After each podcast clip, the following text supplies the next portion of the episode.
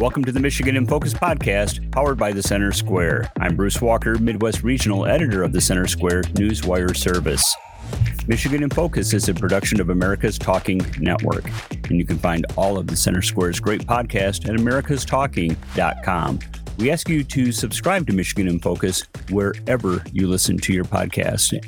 And we're recording today on Thursday, August 11th, 2022. And joining me today, as he does every week, is our intrepid Michigan reporter, Scott McClallen. Scott, how are you today? I'm doing great, Bruce. How are you? Well, I'm doing fine. I'm doing pretty well. It's been a busy week thus far. Here we are on Thursday afternoon. And why don't you tell me what you're working on for today? I have yet to, I have yet to go through the plethora of words that you provide me with on a daily basis. So uh, let me know what uh, what story you're working on right now. The federal government is giving $25 million to rebuild nearly two miles of Michigan Avenue near Detroit uh, to create a shared use corridor that will include dedicated transit and autonomous vehicle lanes and construction is expected to start for that in 2024. So that's one story I'm working on. Okay. And then there's another one uh, that uh, we discussed this morning, and uh, it's about a an Oakland County millage. And uh, give me some of the details on that. Yeah, so on the November 8th ballot, Oakland County voters will decide whether to approve a millage seeking to raise $66.1 million in the first of 10 years to fund countywide public transit. So, with voter approval, the 0.95 millage would equate to uh, point, a tax of 0.95 cents per $1,000 of taxable home value. So, the millage seeks to raise $66 million and broken down, uh, nearly 38 million of that would maintain the current service just over $20 million would improve and expand service, and uh, $7 million would be spent on capital improvements.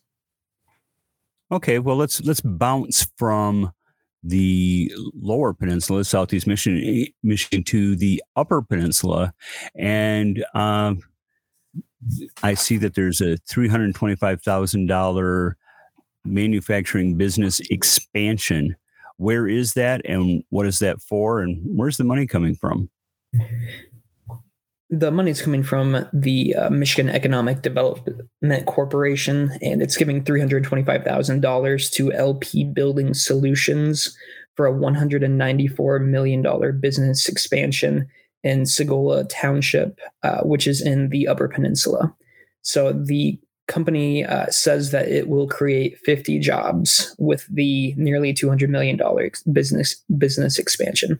So let's uh, uh, fly spec this just a little bit, Scott. Okay, because we we talk about this and practically every week. There's a a government outlay of taxpayer dollars to for to uh, expand businesses, to help businesses, to uh, go to startup businesses, and and what have you, and. The, and the promise is always well it's good paying jobs it's good paying jobs but you know do these really transpire and and do they really do this is it really necessary to invest government money to in order for this these things to happen i mean would they happen anyway uh, that depends who you talk to. So, if you talk to the state, uh, they would be adamant that this investment would not have happened barring taxpayer money. But I also talked to the Mackinac Center for Public Policy's Director of Fiscal Policy, uh, James Hohman, who questioned why taxpayers are subsidizing the private business expansion. He said, quote, it's money that could be spent elsewhere or left with taxpayers, end quote. So Hohman uh, disagrees. He said that the expansion probably would have happened without the taxpayer money and that that additional money was kind of icing on the cake for the private company. Right, right, and and I I guess uh, are there any provisions in these agreements that if the company doesn't provide the promised number of jobs that they would have to give some of the money back or that they would have the jobs that they promised might be provided but uh, within two years they're laying off employees that's a good question. I'm not totally sure if there are clawback provisions in this contract. I need to look deeper into that. Okay. All right. And and it, seriously, it wasn't a gotcha question. It's just one of those things that uh, you you see enough of these uh, uh, giveaways from the the government to corporations, and you know, us, you know, I'm I don't begrudge the success of a small business in the Upper Peninsula. It's one of my favorite places on the planet. I'm just wondering how much financial sense it makes. I mean, if I were, you know, think of the government as a parent and picking and choosing which one of your children you're going to give more money to. And one child says, I have a bakery. And the other one says, I have a, a shoe shop. And uh, the, the child who owns the bakery is Al Bundy, who would actually do much better in a shoe shop. So I, I, I just ask these questions because I'm a pop culture fanatic, and these things uh, spring into my mind. So, anyway, let's let's move along. And there's uh, one other story that you put on uh, your your list to discuss, and that is it's a biggie. It's a biggie, and uh, this is another one. Depending on who you talk to, we've had uh, the retrial for uh, two of the individuals involved in the Whitmer kidnapping caper. Uh, so the retrial started yesterday. We had jury selection on Tuesday, and the the retrial started yesterday. So give us give us some background information. Okay, so there was a trial. Some of the defendants were acquitted. Others, there was a hung jury, so there was a mistrial. And so now they're going to retrial. I'll let you take it from there. You know far more about this than I do. Yeah, and uh, two people also pleaded guilty and turned state's witness. So in the Jackson County case, uh, three people, Joseph Morrison, Paul Bellar, and Pete Musico, are all charged with gang membership, which is a 20 year felony, providing material support for terrorist acts, and carrying a firearm during the commission of a felony. So, in the Jackson County case, uh, a judge granted motions to uh, set the ground rules for the trial. And uh, some of those ground ru- rules included uh, precluding inadmissible evidence about FBI agents. They added admissible co conspirator statements, and they prohibited uh, asking uh, certain FBI agents questions about alleged perjury. Okay, well, I, I'm I'm just uh, looking back at my my vast experience watching legal programs on television, and uh, it it just seems that uh, the the judge is more or less stacking the deck against the defendants. I mean, doesn't it seem that way to you? I mean, this is the the same judge that oversaw the the previous trial correct? Yeah, the the motions definitely uh, seem to hurt the defendants because I mean there was there were a lot of um, apparent missteps by the FBI by multiple of the actual agents and as well uh, of alleged informants turned rogue double agents. So the the I think what the judge is trying to do is to kind of zoom in just on this trial. I think they're trying to separate this trial from the last trial. Gotcha. Okay. Well, let's uh, keep up to date on that. And I'm sure there'll be more to talk about next week. I mean, have you been following anything that's been going on on the trial since uh, it began yesterday? Uh, not a lot. I've just been following paperwork of the state cases. Okay, and uh, n- nothing really to add about that. The uh, five Antrim County defendants are scheduled for a preliminary examination in late August or early September, and the three people, uh, Joseph Morrison, Paul Bellar, and Pete Musico, are, I believe, uh, they're set for an October third trial. Okay. All right. Well, and, and this ties in also with a story that you wrote uh, in the headline, and that is AG Nessel uh, state prevails and Whitmer kidnapping motions. Is there anything to add from that story to what you've discussed thus far? No, uh, just based on those approved motions, it seems like the defense has their work cut out for them. But we'll we're gonna have to see until the trial. Okay, gotcha. Gotcha. Okay. Well, I'm, I'm going to talk a little bit about a story that I filed yesterday on, on Wednesday. And this is um, uh, something to look forward to. This is a, a school choice story.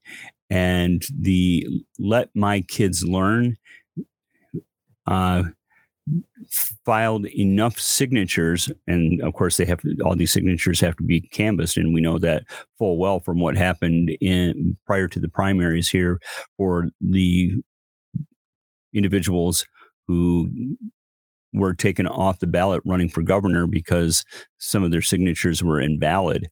But this is 520,000 signatures have been filed by let my kids learn with the Michigan Bureau of Elections. And it's going to put an education choice initi- initiative on this November's general election ballot. I think hmm. someone put a little something in my water because I'm starting to slur my speech. But anyway, uh, so if the ballot initiative is approved by voters, the Michigan legislature can approve the initiative immediately because they've already done so and uh, it was more or less pocket vetoed by Governor Whitmer, and or as you Scott would say, Governor Gretchen Whitmer, but uh, she pocket vetoed it, just didn't sign it, and just let it die a natural death. And so, if voters decide on this in no, in November, uh, I think the House and Senate just basically needs to wave it through and it becomes law. Hmm. So, so what it would do is, um, you remember from your Milton Friedman in economics class in college, the uh, more school vouchers. So uh, it would establish the student opportunity accounts and eligibility requirements would include qualifying for free and reduced school lunch, families at or below 200% of the free and reduced lunch eligibility, and students with disabilities. So uh, the accounts can be used for many, many things, many things. I had a bullet point in here, but our editor, in his infinite wisdom, decided to take the bullet points out because uh, long cumbersome paragraphs are so much fun to read. The accounts could be used for online classes, Wi Fi and laptops, tutoring and tuition, transportation, skilled training and career and technical education expenses, textbooks and curriculum materials, summer school and after school programs, occupational, behavioral, and speech therapies, and mental health services.